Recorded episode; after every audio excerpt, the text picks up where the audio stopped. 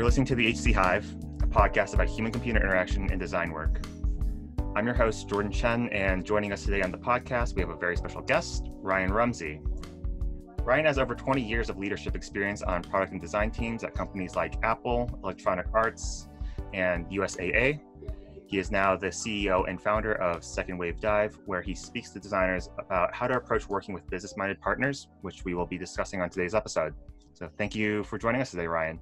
Thanks for having me. I'm excited to be here. Yeah, excited to have you on the show here. And um, you had previously talked to a large group of the MSHCI class at Georgia Tech about this broad topic of design work with business stakeholders. And so I thought I'd bring you in to, you know, talk a little bit more about that. But before we dive into that, I'm always I'm really curious about how designers decide on following a career into design work. And so I, I want to get a little bit more about your background. So would you mind sharing a little bit about how your journey started? Uh, sure. Um, I'd say um, if there's one word, uh, it can be accident. Oh, really? um, I, I, never really intended to be a designer. I um, now I, I, I, grew up uh, doing a lot of art, so I, I, was doing a lot of drawing and painting and doodling, you know, uh, uh all these types of things, and hmm. did a bunch of portfolio development type classes while in high school. But then um, you know my parents were in uh, finance and uh, you know banking and so they kind of really drove me uh, uh to this mindset that uh, being a starving artist would not be such a fruitful life so i happened to be okay at math uh, as well and i ended up um, going to school to be an engineer but hated it and, and, so what i ended up doing is kind of playing around on computers at night um, so I started university in 92, and of course, the World Wide Web came out, you know, the following year. And suddenly there was this whole sort of world of HTML and websites and uh, Photoshop that I kind of exposed myself to. And so I was more in the tinkering mode while studying other things. And um, so, kind of just by accident of, of breaking things, of putting them back together and then friends figuring out that I could do that and asking me to do things for them. And and for a good long time um, even when i started my professional career it was just side work. It was just what i would do um, when i wasn't doing my regular work. And um, that's kind of how i got into it. Um, I, I, it was a, a, fortunate time to sort of stumble into something where, where there weren't a lot of people doing it, and mm-hmm. so mm-hmm. uh, it was this you know unique space to just kind of play around and you know say yes to a lot of things that maybe I shouldn't have in in retrospect. Hmm. So how does that lead into you know finding? I mean, I guess at the time that you're looking to you know really start developing your career and looking out to these various companies what does that process look like from a sort of tinkering background yeah, so um, I'd say uh, I was far less mature than maybe the uh, students are at, uh, uh you know, Georgia Tech because I, I, didn't really know what I wanted to do. Um, university for me was more about self-discovery uh, than it was having focused goals and me, uh, you know, achieving those goals. Um, in, in fact, I don't know that I could directly say that I had those types of goals when I was 18, let alone 22. Um, so going out and finding a job was not something I kind of intentionally looked at doing in this field uh, until later on. So it was about five or six years after I had kind of worked a few other jobs that uh, I started taking it uh, seriously and and doing it more full time. And then I met my wife and wanted my weekends off, and you know it was like, well, I, I, maybe I guess I'll I'll give this a go and and take it you know seriously. And at, at that time, um, I had been doing side work for long enough that people kind of knew that I was doing it, and I you know just had a friend of a friend who worked at E Entertainment, uh, which was uh, um, the TV channel E. If you're familiar with that, it was owned by Comcast, and so I got a job as a web producer at E Online. And that was my first, you know, corporate job. I had been doing a bunch of random websites for a long time before that, but that's kind of how I fell into it. And then I was really, really fortunate, both um, at E and at other uh, places, to just have tremendous mentors and environments where uh, people just handed me work uh, and uh, gave me sort of that space and, and safety to just go figure it out. And it was how I sort of um, began uh, building out, you know, aside from websites, large scale web applications and strange things that a lot of designers don't work on, like intranets and extranets and focused on things like customer experience and employee experience you know back 15 years ago. Yeah. Um, and so uh, it, it, was all accidental like oh. i mentioned before. There there the the drive to a career was more personally personally uh, motivated uh, me wanting a weekend off so i can hang out with my wife and not have to do hustle work interesting huh because i feel like a lot of the people that I mean, even at Georgia Tech in this master's program, a lot of people sort of stumble into HCI. Mm-hmm. Um, it, it's very, I mean, with with HCI being a relatively young field, it's not typically something that people go into, you know, from or at least, at least set their set their sights on at an early age right. right. It's something that's sort of uncovered through discovery, and you sort of stumble into it based off of some sort of line of where your interests lead you. That's into, right. Right. So that that for sure. I I ended up studying history while in university, and that was a fantastic foundation in uh, doing research and right. you know applying you know humanities and and liberal sciences these types of things that, that I was constantly fascinated with, which was which was more about how people got along and how people worked with uh, with other people. How I sort of stumbled into this sort of HCI. I, I would really consider myself an interaction designer at heart. Right. Yeah. Um, is this weird blend that I, I knew how to do research, I knew how to develop and code, but I was still doodling right? And and this mm-hmm. kind of mm-hmm. weird um, weird mix. I remember even talking to my parents while I was in university, saying like, I just wish people would pay me to to be me. And but there there weren't these jobs necessarily out there that uh, really into the early 2000s started to pop up that were kind of focused purely on things like user experience. Um, right. Even even firms like IDEO and Frog, they were still kind of more focused in the industrial design space. And I was just super naive to that stuff at the mm-hmm. time. Mm-hmm. And, and so never even got there.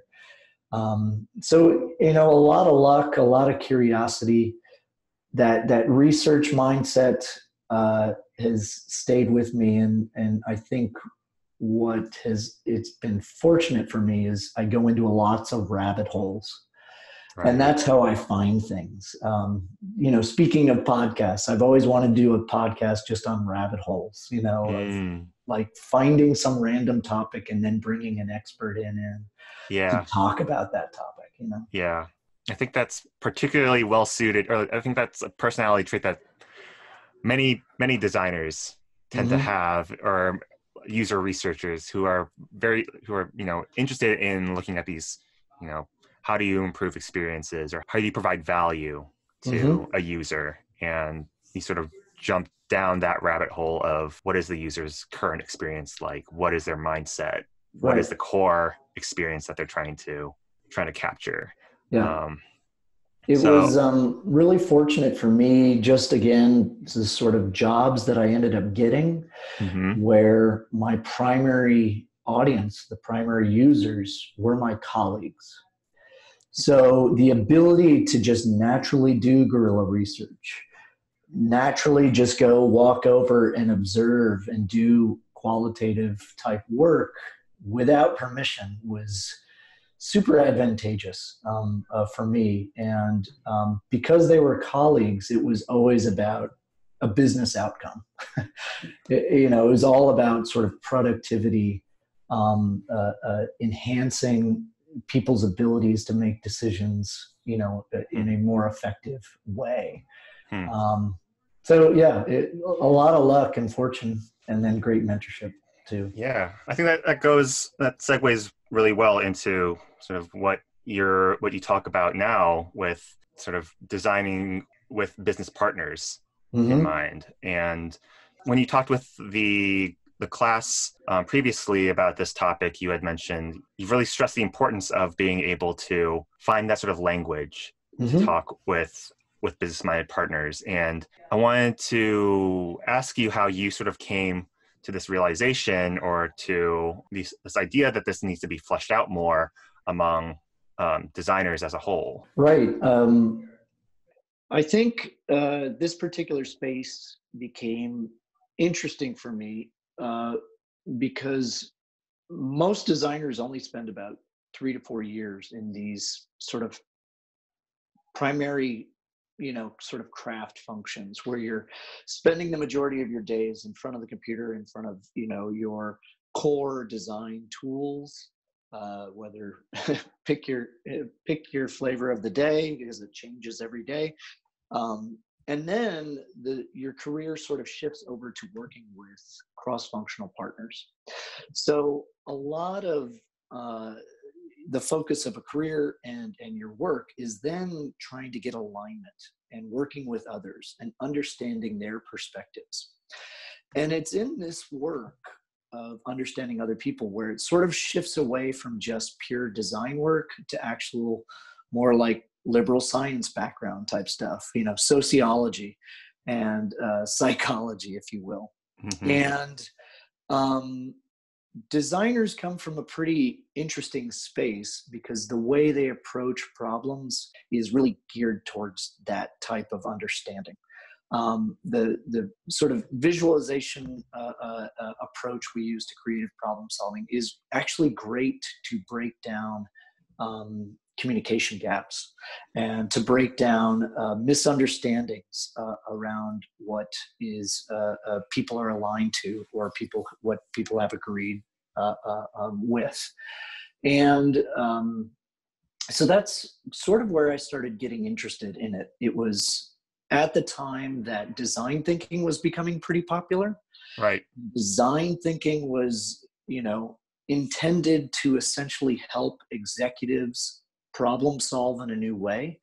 But that secondary focus was sort of introducing the design language.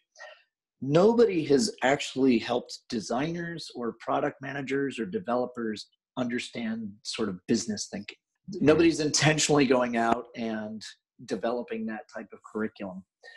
Uh, uh, yet, uh, in these new empowered team models that a lot of uh, sort of uh, San Francisco based startups or, or Amazon or New York sort of companies are focused on, there, that's a lot of trust that you're placing into sort of functions that don't come from traditional business backgrounds and so I just started seeing this gap, and, and that created this kind of interest for me to sort of say, could we gain a business perspective but keep our design mindset at the same time?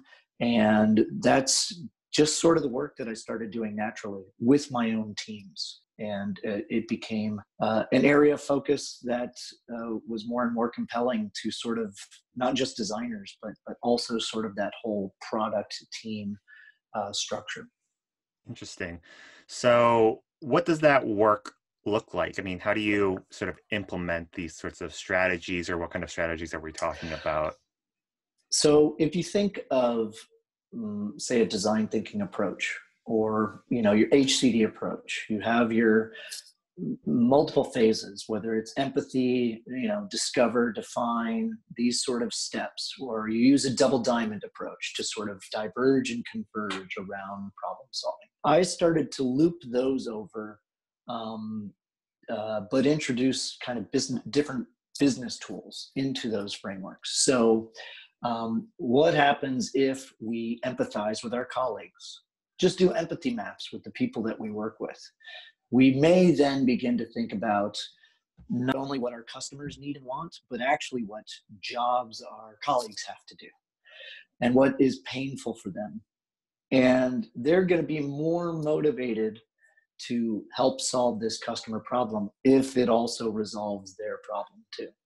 And layering things like ecosystem maps to just visualize the business model is a great way as well to sort of say instead of getting these old school MBA style structures, what we're really talking about is just, you know, lines and arrows that sort of say, here's how an interaction exists. Can we just visualize this model? And it turns out um, that visualization tool it's been super successful with with design thinking. That's why it's sort of helped promote it so well. Um, that our product and our business friends didn't actually have those visualizations themselves.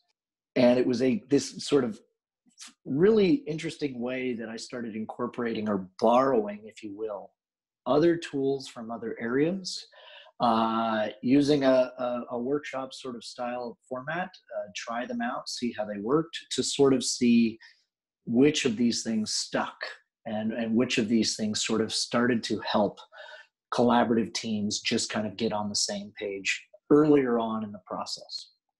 Have you seen any sort of challenges for designers to cross that barrier or to be able to to transition sort of these tools that they've used primarily in a design design focused mindset towards a more business minded sort of business focused mindset. Right. Um, yes. And it's always psychological. It's always a willingness and a desire to change oneself. Uh, the capabilities are there. Uh, um, what's interesting though is if you you know anything about change you know theory or, or behavior change uh, from academia uh, a lot of these aren't a matter of whether somebody can or can't do something. It's more of their willingness to do it. And so um, there's no doubt that designers could go into like an mba program and learn some things uh, I'd say a lot of designers have intentionally decided not to do that because it's not interesting for them. What happens though over a career though is the the designers who become really sort of successful and become those sort of design executives that that you know a lot of people talk about is they have to learn that stuff eventually. And rather than thinking about just the pure financial model side of things, um, there are other aspects of how business gets done. It's really around like competitive advantage, you know, adoption, things like trade off decisions, where it doesn't always have to come down to knowing the math, but just being aware that the math is being done, uh, where numbers are derived by, and using that as sort of a focus to um, Uh, uh, uh, you know speak to to use as your language to talk to your counterparts. So on that note you've worked with you know organizations of all sizes but plenty of like large scale corporations and i wonder what is sort of the accessibility of um, getting some of these business uh, business focused like facts or like these figures for a designer like what is the work that needs to be done from a designer's and right. to cut through some of the maybe like the red tape around um, some of the business aspects of of a, of a project yeah so when i think of business i think more about like how business is done mm-hmm. yes sometimes there are facts and figures that kind of drive decisions but there's a lot of decisions that are made that are very instinctual, sort of gut driven, or uh, if you've ever worked for a large corporation, you may hear something like, well, Amazon is doing it this way. I think we should do it that way too. And the problem with those approaches is they simplify very, you know, complex ways of working.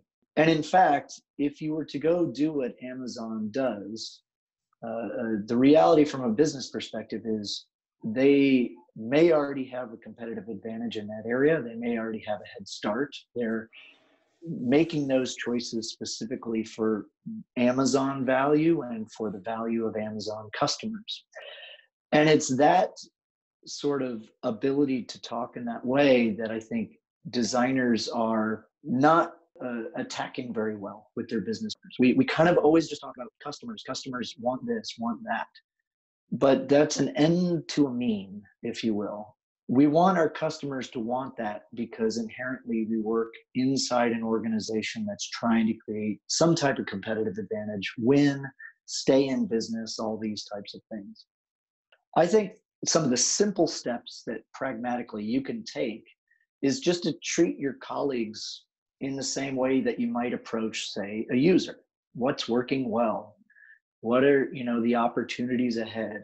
Why do you think i'm here right? What's your definition of design? These these sort of basic questions to get an understanding of where they're coming from what their perspectives are is is a great first step that I don't think enough designers or frankly you know anybody in a specific field then asks about their colleagues. It's it's easier to sort of say well if that developer wasn't here everything would be great.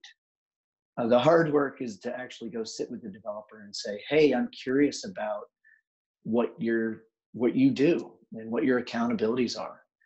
What's difficult about them but that's where we as designers, uh, especially those who go through master's levels programs uh, like HCI, you're just geared up to to kind of know how to do that stuff. And if you just sort of flip it and transpose it and say, "Whoa, my colleagues are humans too," you can make these huge leaps in just understanding how to sort of bridge those gaps. How do I get both a customer need and a colleague need at the same time? That sounds like a wonderful design problem to solve. What is what does this look like in terms of team team based work where you're working with a team of designers? You know, I feel like a lot of designers tend to relegate them to specific roles on teams and maybe don't feel particularly, I guess, positioned to to have those conversations with with stakeholders is there work that can be done across a team to to equip you know everyone in this in this sort of framework yeah so when i think of teams i think of two different types right so you mentioned design team which is like a design organization one of the first things that i would say a design organization has to be really good at is having a clear and consistent answer to what design is at the organization you're in. I go to designers if I'm new to a company or new to an organization or I'm consulting with them. And the first question I ask is, What is great design? I never get the same answer. So if you go to 10 different designers on a team and you get 10 different answers, what do you think your business partners hear? They right. hear uh, a bunch of different answers. They think we're all making it up. We're just being subjective, and uh, there are no guidelines or rules. And so, what that then results in is a lack of trust. I, right. I I can't trust you because I get a different answer from anybody. So because I can't trust you, I'm not actually going to sort of involve you in some of these decision making you know uh, scenarios that i think a lot of designers want to be in so i think the first thing that design teams can do is just define what design is but contextual to their workplace what i mean by that is if you look at say the business of apple versus the business of say dell both companies are you know their business model is to sell consumer products consumer electronics. How they go about that is very different.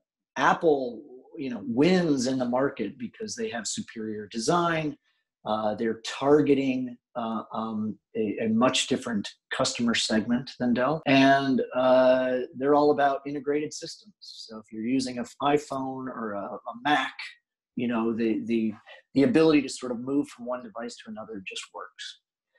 Dell, on the other hand, that's not how they win from a business perspective. They have superior supply chain. They they cut out the sort of you know a large part of the operational costs to make computers. So they sell computers at a much cheaper, lower price, and as a result, the, the then question that I would ask for, say, a design team is, does your does design need to be defined the same at Apple as it does for Dell in order to be successful?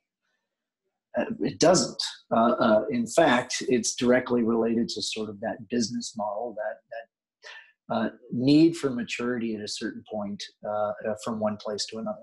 The other side, I think, are product teams.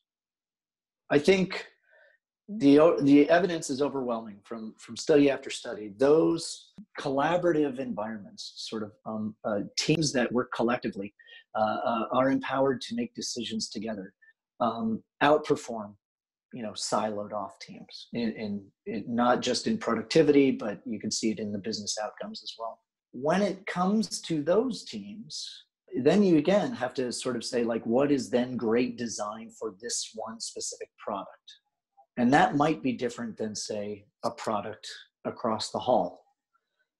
You know, so you could have two designers on the same design team, but their products are very different. And so, therefore, there's this uh, a need to have similarity and consistency of what good design is across products, but then a very specific uh, uh, understanding and definition of what's going to be specific within that one product. What I mean by that is, you know, uh, usability might be the sameness. We want both products to be usable, but one might be more usable because of a reduction of time on a task, while another might be uh, more usable because it reduces the number of errors. And so it's this sort of level of maturity that you need to bring to the conversation uh, uh, that you know, um, is is a different type of conversation for a designer rather than just thinking we should just make great things to make great things. Interesting. So then you mentioned that you know the work that a lot of HCI or people who come out of these HCI programs or you know designers they're already equipped with the tools necessary to take on these sorts of like this empathy focused work mm-hmm. with with uh, with business stakeholders, but um, I wanted to get a little bit more information about sort of forming this common language outside of just you know outside of the design language. Right. And how do we how do we come to a consensus with our business partners on a common language? I think one of the first things that designers should realize um, is more often than not, unless we're in a startup where we're a founder, more often than not, we are coming to an environment that existed before we were there. Right.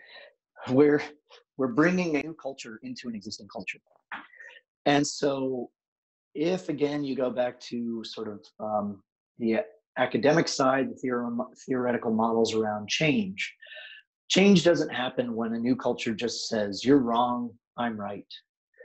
Change happens when that new culture goes wait can i first identify the existing culture and then work my way into that language so if we're talking about the the sort of basics that you can do when you come into a company they're they're just fundamentals around oh how does the company make money right? Right. What what is the model? How might i uh, you know when i say model is it like uh, are we a freemium based model do we give our products and services away for free and then charge later uh, are we a subscription model so kind of just understanding these basics of how the companies say exchanges uh, a data or a service for money, it's a super helpful way uh, to sort of uh, start that engagement.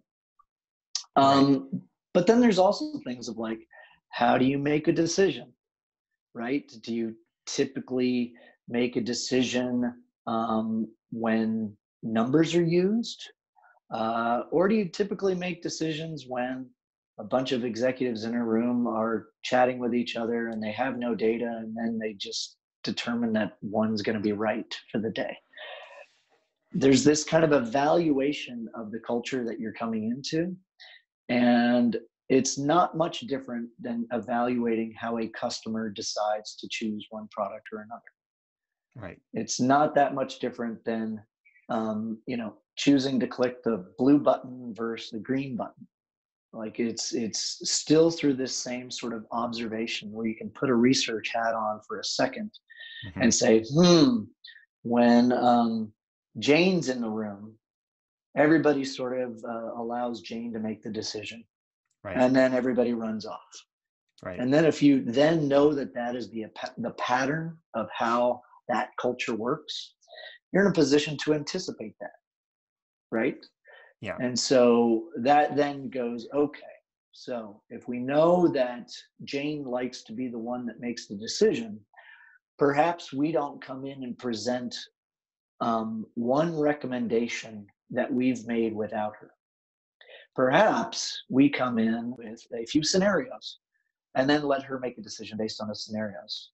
But these are all scenarios that we can live with. And so once we understand sort of the language in which these sorts of decisions are being made under and how we can best communicate with them, we can then, as designers, better communicate the consensus that we have made on our teams about what good design is as well, so that our business partners can also understand how um, the design teams function right on their level. So the value proposition canvas is essentially um, it's a diagramming tool, right? Uh, where you're using post-its, but you're essentially saying, what do customers need to get done? What's painful about getting that thing done? And then what do they potentially gain if they're successful? So it's a way to kind of map, uh, uh, is simply put, what what they're trying to do. And then you as a company say, okay, so we provide this thing of value that relieves a pain or it provides this gain, if you will. And that's our offering. That's our value proposition. So that's what we're going to tell them we're providing to them. When it comes to, say, design teams or designers, using that same approach, my colleague, what do they need to get done? What's painful? What might they gain if they're successful? You can then position design as merely a value to them, right? I'm right. here to help you reduce the number of errors. Mm-hmm. Then they're not going to care about how you do that. uh, and it's if you're not able to sort of speak to what their pain is or what they want, that's when they start to go like, I question how you're doing this because you have yet to tell me using a language that's you know i associate with or you know verbs that i care about. Right. Uh, uh, you keep talking about humans and all this other stuff and mm-hmm. and meanwhile you might be sort of ignoring that in their head they're going i'm a human. I have i have needs too right and so it's just this kind of way to position and be aware of their needs as well and uh, you know this is where all this research work, the work that is primarily focused on customers, if you just change customer to colleague, you're golden. you're there. You have the techniques. Um, and it's activities that you can do and just like short hours. What if, uh, does, so what I teach design teams to do is like, what if you were to apply a design sprint approach? What if you were just to take five days to map out the business and to get to know your colleagues. That's way better than where you were five days before that. Uh, you know, what if at the end of the week, instead of doing a regular design critique on the design itself with only designers, what if you were uh, doing a critique of the needs of a product manager? It's just a way for a design team to sort of really rapidly kind of understand that the equation involves more than customers and that companies are hiring you yes to help customers but primarily to kind of create an advantage for them to help more customers if you will so you've now made this sort of your whole your whole career, right? Where you're talking about the value of of um, bringing design approaches towards towards our business partners and being able to develop these skills within design teams to communicate across teams. And I wanted to ask you, how did you see this as being a space for you to, you know, shift your career towards? And what motivated you to, you know, create your own your own company to focus in on this? So I think being in the trenches, not only with, with designers, but everybody who's involved in sort of creating products and services. And, and that even includes partners like human resources or finance who are sort of, you know, other functions, but they're all kind of there to help do this. The biggest problems I see is just people working together effectively. And um, what has been a passion for mine over the years is is sort of mentoring. uh, uh, it's it's I've been very fortunate to have a lot of mentors, um, great mentors through my career. Uh, they trusted me to do things, and I really enjoy sort of then providing that space for us. So that's one reason why is is to sort of say I I enjoy helping other teams become more successful at being teammates.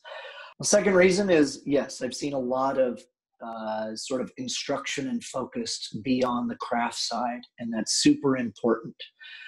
And then I see the realities of what happens when these people have uh, a sort of no choice, but then to be a manager, uh, right, or or a director of of other people, and they've not been given any type of professional development, any type of training um, when it comes to that.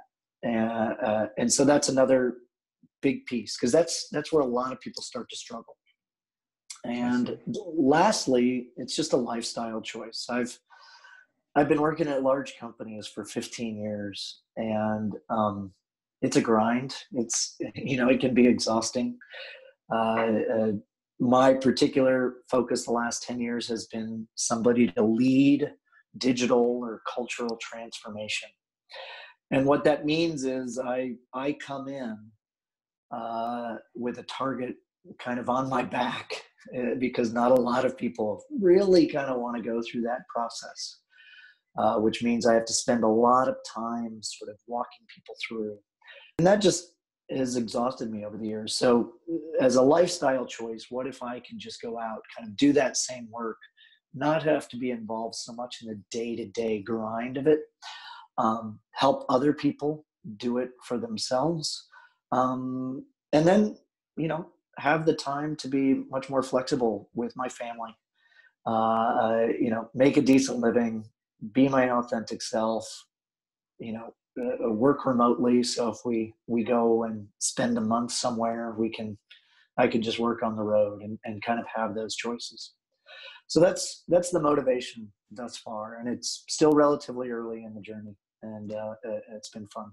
Cool. Well, wish you well uh, on that journey. Thank you again for for agreeing to speak with us today on on the podcast, and um, I'm sure a, a lot of what you've shared with us today will be particularly valuable, especially for a lot of these new um, designers like myself who are coming through, who are going through these sorts of design programs and entering um, the workforce. Cool. I, I will mention there's um, much more pragmatic stuff coming. I've got a, a book coming out in uh, late February, early uh, March. So Great. if you're familiar with uh, InVision, yes, uh, they release a, a, whole bunch of education type books through their designbetter.co website. Um, so it's a free uh, book that's coming out, and it's uh, you know over 20,000 words of much more practical steps that you can take and here are actual workshop examples and here are tool examples that you can use to sort of gradually gain these skills um, and not be left out on your own, if you will, to learn by yourself. That's awesome. Could you mention that website where where people can grab yeah. that in the future so, again? Uh, it's designbetter.co. And that is the design education team at InVision, uh, led by Aaron Walter, uh, formerly of Atlanta. Uh, actually, I think he's still there, uh, but he worked at MailChimp for many years. And um, Eli Woolery, uh, uh, who is out of the Bay Area and is also a professor at Stanford.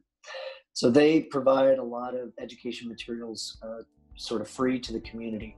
And um, I'm, I'm fortunate enough to be working with them, collaborating with them, and yeah, the book will be out uh, late winter, early spring.